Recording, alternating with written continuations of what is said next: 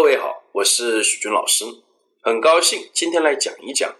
营销是怎样完成的。如果之前听过我关于营销、推销和销售区别的这样一个音频，就知道呢，这些是完全不一样的东西。营销是一个不断的发现跟满足需求的一个过程，所以它的核心呢是需求，是消费者愿意并且能够购买的东西。都在围绕着这个需求在转，所以营销的第一步就是要去发现这些需求。常用的一些手段呢，就是市场调研等等。而当我们发现这个需求以后哦，我们就要想办法设计跟生产一个产品去满足这些需求。产品有了以后，你还要给它制定一个价格。价格的制定呢，又要考虑呢很多的因素，比如产品的成本、竞争对手的价格。国家的法律政策等等，价格有了以后呢，下面我们要考虑的问题呢，就是一个渠道，就是通过什么样的方式把这个产品卖出去，是自己来卖呢，还是呢别人来卖？自己卖呢叫直销，别人来卖呢叫中间商。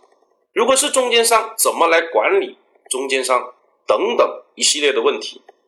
当渠道也明确了以后，最后一步呢叫做促销。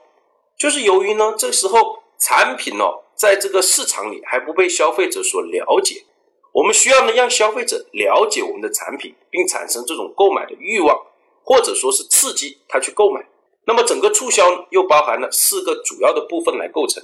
第一个呢，是我们比较熟悉的广告；第二个呢，叫人员推广，也就是我们平时讲的这个推销，找人来推销我们的产品；第三个呢，是公共关系。要跟这个社会、跟这些政府呢，把关系呢处好，这样才能呢方便这个产品的一个销售，建立良好的企业形象。最后一步呢叫销售促进，也就是用短期的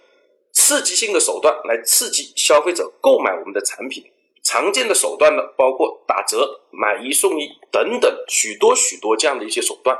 我们平时生活中讲的促销，主要是指这个销售促进。希望大家听了这个音频以后，一定要能够区分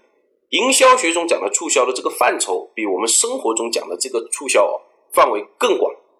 以上就是营销完成的大致的过程。先是呢发现客户的需求，然后呢设计生产一个产品，给他制定一个价格，再寻找呢一个渠道把它卖出去。卖的过程呢，我们要做很多的一些促销的一些工作。要让消费者了解我们的产品，产生购买的欲望，最后达成交易，